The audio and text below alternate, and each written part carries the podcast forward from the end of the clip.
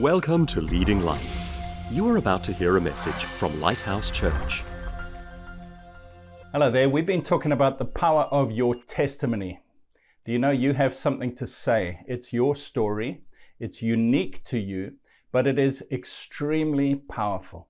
The first reason it's powerful is because nobody can argue with your story. It's yours. It's what you felt, feel, what happened to you. It's your story.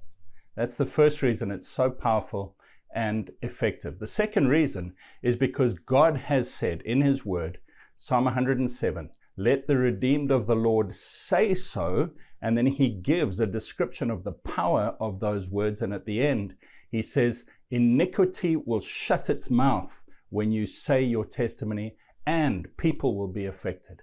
Testimonies are powerful things, my friend. You may say, I'm not a preacher, I'm not a trained person, but we're going to look today at a lady who was thought of as an immoral woman and who wasn't highly valued or trusted in her community. But her testimony, her humble, vulnerable, honest, excited testimony changed a whole town. At the end of the story, there is a revival in this town. People are getting healed and saved and delivered. The whole town virtually becomes Christians. It is a mass revival and it starts with one outcast woman not preaching with pride and with perfect, eloquent words. No, no. She's simply telling her testimony. Your testimony is special, beautiful, powerful. It's in you, and you just need to say it. Let the redeemed of the Lord say so. So in John chapter 4, it says Jesus came to a city of Samaria, or the city of Samaria. It's the same Greek word, a city or the city, which is called Sychar, near the plot of ground that Jacob gave to his son Joseph. Now Jacob's well was there. Jesus, therefore, being wearied from his journey, sat, sat thus by the well it was about the sixth hour. About midday, Jesus comes through the hot, dry land and he reaches a well and he sits by this well. It's, it's a, not far, maybe half a mile from the city of Sychar, which is called Askar today. A woman of Samaria came to draw water. Jesus said to her, Give me a drink. So, this first section, we're going to see her encounter with Jesus. The second section, we're going to see her testimony, how she told others about it. But this first bit is her encounter with Jesus. So she comes to the well at midday. Many experts say that that was unusual. Women would go at the beginning and the end of the day to get their water, but this lady went at midday, which kind of indicates she was a bit of a, a social outcast, perhaps. Jesus said to her, Give me a drink. So Jesus starts a conversation. He has a plan in mind. He knows in his spirit from the Lord uh, he is the Lord, but the Holy Spirit is, is helping him to know that this lady needs living water, that refreshing, forgiving, powerful water that satisfies our soul. And he starts the, the conversation by saying, Give me a drink. For his disciples had gone away into the city to buy food. Then the woman of Samaria said to him, How is it that you, being a Jew, ask a drink from me, a Samaritan woman? For Jews have no dealings with Samaritans. Jesus answered and said to her, If you knew the gift of God and who it is who says to you, Give me a drink, you would have asked him and he would have given you living water. Jesus turns the conversation very quickly to spiritual things. She says, Sir, you have nothing to draw with, the well is deep. Where then do you get that living water? Are you greater than our father Jacob, who gave us the well and drank from it himself, as well as his sons and his livestock? Jesus answered and said to her, Whoever drinks of this water will thirst again, but whoever drinks of the water that I shall give him will never thirst. But the water that I shall give him will become in him a fountain of water, springing up into everlasting life. This is Jesus telling her that God wants to meet her needs and he loves her. Verse 15 The woman said to her, Sir, Give me this water that I may not thirst, nor come here to draw. Jesus said to her, Go call your husband and come here. The woman answered and said, I have no husband. Jesus said to her, You have well said, I have no husband, For you have had five husbands, and the one whom you now have is not your husband. In that you spoke truly. The woman said to him, Sir, I perceive that you are a prophet. Jesus hones in.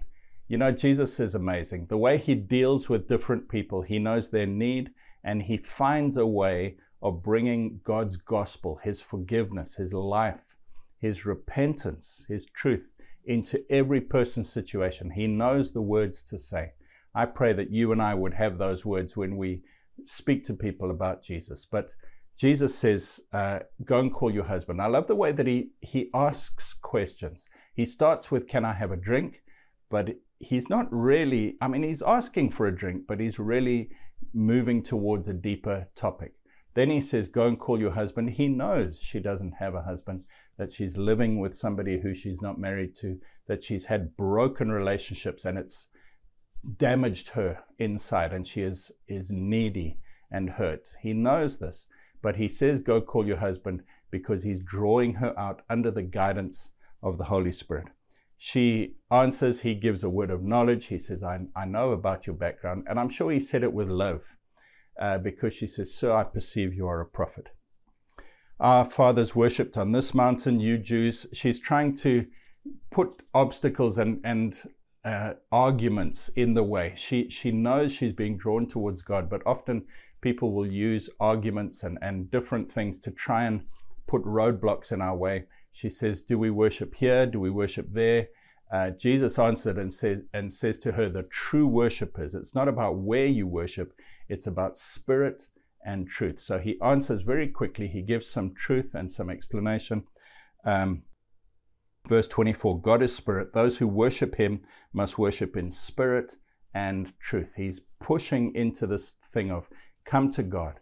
Let him fulfill all your needs and give you living water and forgive your sins and turn your life around.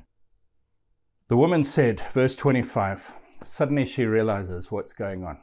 This must be the Messiah. You see, the Samaritans were not Jews, but they knew about the Messiah, the Savior that God was going to send, who would be a, a conquering king to defeat their enemies, but also be one who brought forgiveness and restoration. She said to him in verse 25, I know that Messiah is coming, who is called Christ. When he comes, he will tell us all things. And she's opening her heart now. She's, she's saying, Could this, could you really be him? Could you be the answer? Could you be the one who really sees me and loves me rather than the others in my community who see me but don't love me? Jesus said to her, I who speak to you am he. He says, It's me. I'm the Messiah. At this point, the disciples came and marveled that he talked with a woman, yet no one said, What do you seek? or Why are you talking with her? The woman then left her water pot, went her way into the city, and said to the people or the men. So now we're getting onto the testimony part. She's had this encounter with Jesus. We've read the words of the encounter, but something very powerful was happening inside of her. And we can tell that by what happens next.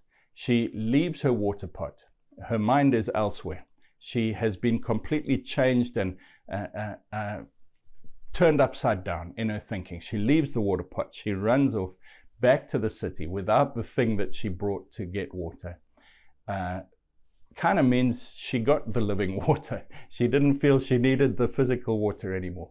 But she goes back and she goes into a community where, you know, in this day and age, it was a small community, so everybody knew everybody's business it was a conservative community. So if you had had five husbands and you were now living with someone, everybody knew that. Everybody knew her background and her shame, if you like. But she runs back to the city and she said to the men or to the people, she was bold enough and influenced by Jesus enough to speak. Now, does she speak a sermon? No, she doesn't know sermons. Does she speak with pride and religious authority, like I am now the teacher? No, she doesn't do that. She speaks with humility because she knows that they know all about her life. She's not trying to put on any pretense. And friends, this is a powerful truth for those of us who feel scared to share. Sometimes we think, I don't have the right words. I don't have the moral authority to speak. But your testimony is your testimony, and it has authority in itself as long as it comes with honesty and humility. And this is what she says Come and see a man who told me all things that I ever did. Could this be the Christ? So, first of all, she tells them, He told me all the things I ever did. I think she was using a, a shortened phrase to say, He knew all about my problems. He knew about my sins, my failures, my brokenness, my hurt, uh, the fact that I've been searching and I'm an outcast. He knew and he told me all of that. And then she says, Could this be the Christ? And thirdly, so first of all, she, she tells the truth of the encounter with, I believe, excitement, with emotion, with genuineness. Even though she was an outcast and was not considered trustworthy, the power of her truthful testimony was very, very powerful. Then she says, Could this be the Christ? She asks a question. Just as Jesus had asked her questions to open up a conversation, she asked a question. And questions can be extremely powerful. You know, when you meet somebody, you don't have to talk about Jesus and, and preach about Jesus and quote Bible verses right from the start. You can ask questions. You can ask them about their life so that you build a rapport. Jesus built a rapport by saying, Can I have a drink? Let's talk about water. You ask questions to build a rapport. You ask questions to find out uh, how they are doing in their search for real living water because everybody's searching for it. It's just some people find it in money or in the world or in various other places. And you ask questions like, what interests you? What's important to you? How is that working for you? They may say something like, I really am pursuing excellence in this field or, or this activity. And you can say, How is that working? And you can open their hearts through questions without preaching. She said, Could this be the Christ? But then, thirdly, she said, Come and see she invited them to see him in, in the context of a community. And today's talk is about the invitation, but it's also about the community. You see, she had been an outcast from her community. She had struggled to link and to relate with partners, husbands, but also with her community. And in Jesus, she found love and acceptance. The disciples came back and she realized there's a community of love here. She goes back to her community, those who know her, those who uh, maybe have judged her. She tells her honest story with excitement, but she makes an invitation to that community to come into her new community. And an invitation in your testimony is powerful. You know, you may not be able to preach the gospel brilliantly or perfectly. You may not have the faith to pray for healing for everyone you meet, but you can invite them to a community called church where people can do the things you can't do and where they can experience this love and this living water that is flowing. She says, Come and see. Then they went out of the city and came to him. What persuasiveness must she have had to convince a whole community to come out of the city and walk half a mile in the heat of the day to see a man that they've never met? she must have told them the story with excitement and with, with truth and with passion. Said, He told me this and this and this. He told me all the things about my life and the living water. Come and see. And she was so persuasive, even though she had no moral authority. Her truth within her showed them there was something here. Friends, if you are transparent about what Jesus has done for you, just say, I had the most amazing experience at church. God healed my child. Whatever it is, God came through with finances. You just tell and you invite. If there's truth and humility, people will come. They came to him. Uh, verse 39 And many of the Samaritans of that city believed in him because of the word of the woman who testified, He told me all that I ever did just her testimony enough with before they'd even met Jesus it says many of them believed in Jesus this is the most amazing thing a woman who has no real religious or or moral right to preach tells a story, and people believe in Jesus. Verse 40 So when the Samaritans had come to him, they urged him to stay with them, and he stayed there two days. So now community is growing. Their community has been transformed. The presence of Jesus is in their community. What's your community? Maybe it's a workplace, maybe it's a social club, a sports club, maybe it's a, a group of people who have similar interests, maybe it's your family, your friends, whatever it is.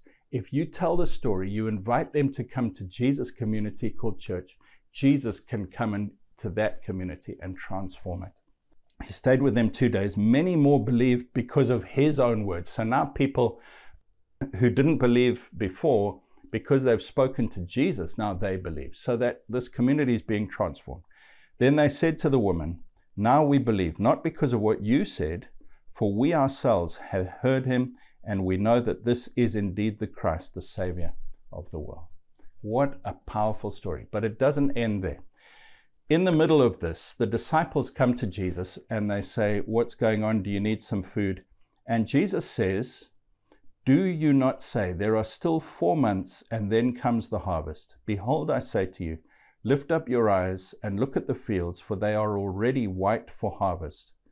And he who reaps receives wages and gathers fruit for eternal life, that both he who sows and he who reaps may rejoice together.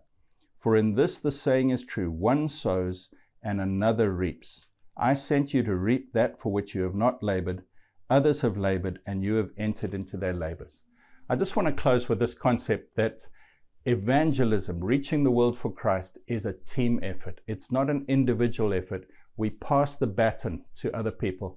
And sometimes you will tell your testimony to your community, your friends, your family, and no result seems to happen. And in this case, there was a result. But in Acts chapter 8, just a little bit later, a few years later, it says that Philip, the evangelist, went to the same town.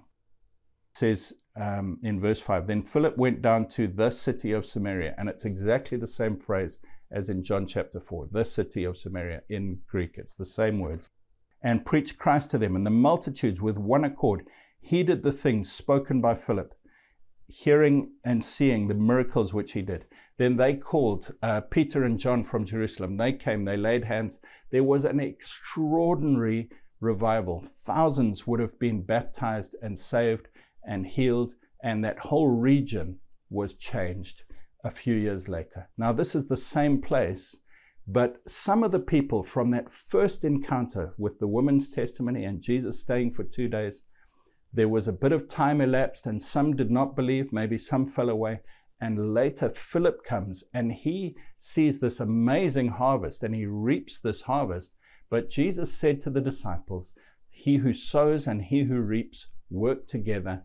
And it may be that you reap something that somebody else's testimony has sown.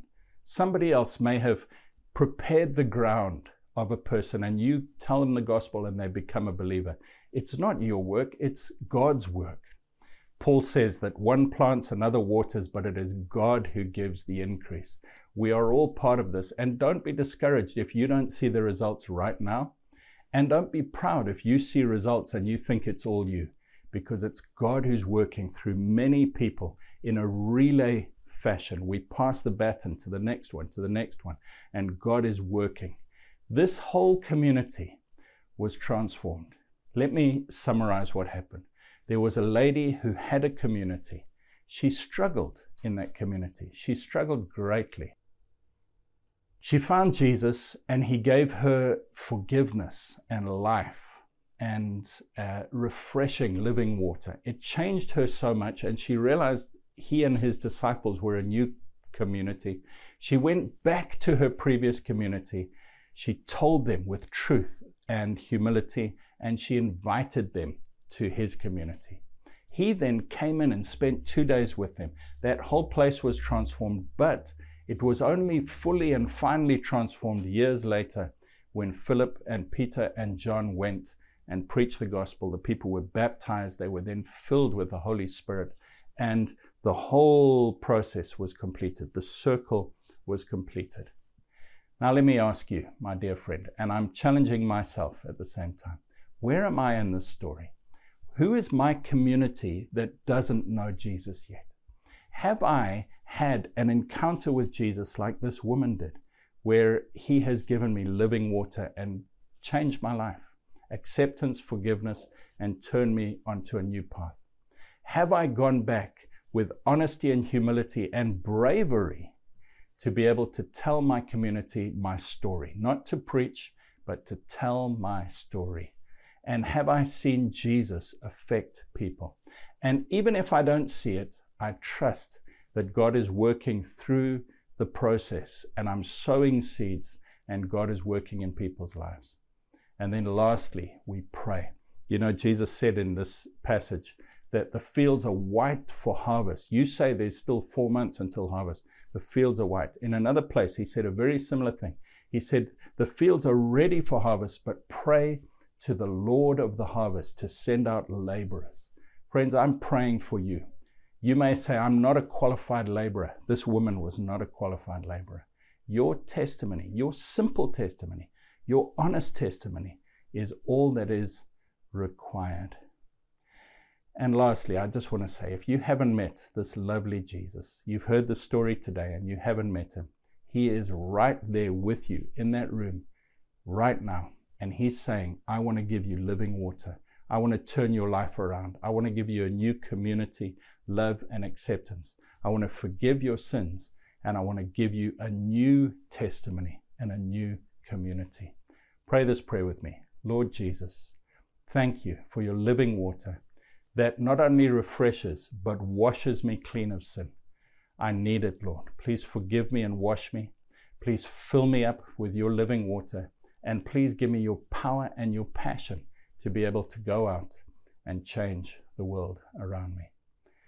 Amen. Friends, we at leadinglightsnetwork.com would love to help you. We'd love to hear from you. If you prayed that prayer or for any other reason, get in touch with us. And we want to help you be a leading light, just somebody who tells your story in your community. And we want to give you the resources to see communities changed for Jesus. God bless you. Coming up now, this is Susan's story. Many years ago, my life was in crisis. And then, quite late in life, I discovered that I could paint. So I took up painting and I started painting. And I made friends with a, with a, with a lady there. And one day she said to me, um, after, after several years, she said, Susan, why don't you come on an alpha course? And I thought, gosh, well, what is that? She said it's an open forum where people meet together to discuss their ideas about God. And I have to say that when she put that to me, I had to realize it had been a long time since I'd had any thought about God, whether he was in my life or whether he wasn't. He just was that sort of vague memory, really. So I went to this Alpha course and I had a little list of questions because I'd said I wanted evidence. Uh, because I don't believe in the Holy Conception, I, I, I don't understand the Immaculate Conception. Also, I don't understand who this Holy Ghost is. I think it's a creature like Casper. And also, I don't believe in the resurrection. So these various people sat there and they said, Well, that's okay, Susan, that's fine. We can take you through this. And lo and behold, there were these videos presented by a gentleman called Nick Gumbel. He presented the actual fact and evidence that I had been seeking, the written in Hebrew and in Greek testimonies of the people who had witnessed these events. So I completed the um, the 12 week course, which I thoroughly enjoyed, and I was very grateful. I met really, really super people. One of the gentlemen came up to me who'd been on this course, and he said, "Okay, Susan, your next your next task is to go and f- go church hunting." And then, quite by accident, I met another friend of mine, and she said to me, "Have you heard of Lighthouse?" And I said, "No, no, I, I don't know that one. Where's that?" And the welcome I received was just so overwhelming. It was a, it was, it was beautiful, and the worship moved me. And um, yeah, and I thought, yeah, this is it. This is my church. This is definitely it. And it's continued to to enable me to connect, to do something which I made me realize that all my life I'd sort of had this God on a pedestal, is the right word. He was something beyond my reach. It was something that required devotion and obligatory prayers. And what I am learning, of course, is, is that I am connected now to this supernatural man called Jesus. And it, it's becoming like a friend. And many, many of my fellow people in the congregation are much younger than I am. But nevertheless, I'm welcomed in and I'm, you know, I'm, I'm, I'm treated like one of the girls, which is, which is flattering, but it's lovely. And I love it. I love everything about it. And my daughter, who um, also has come to the church and um, is able to come, and she has, and I, of course, and I was baptized. I was baptized by Gregg after I think perhaps two years, perhaps it was two. And my daughter, she comes now, and she has been baptized. And my grandchildren, and my other members of my family, they come occasionally but they let me um, tell them. They're always interested in what I'm doing and what I'm hearing. So it's being involved within my family. And I am now feel it's like an extension of my family. And it wouldn't have happened if I hadn't have been invited. If somebody hadn't said to me, Susan, will you come on an alpha course? Or Susan, will you come here? Thanks for listening. Please visit leadinglightsnetwork.com and subscribe to our podcast on Apple Podcasts. Please consider supporting this ministry by making a donation on the giving page at leadinglightsnetwork.com or lighthousejersey.com.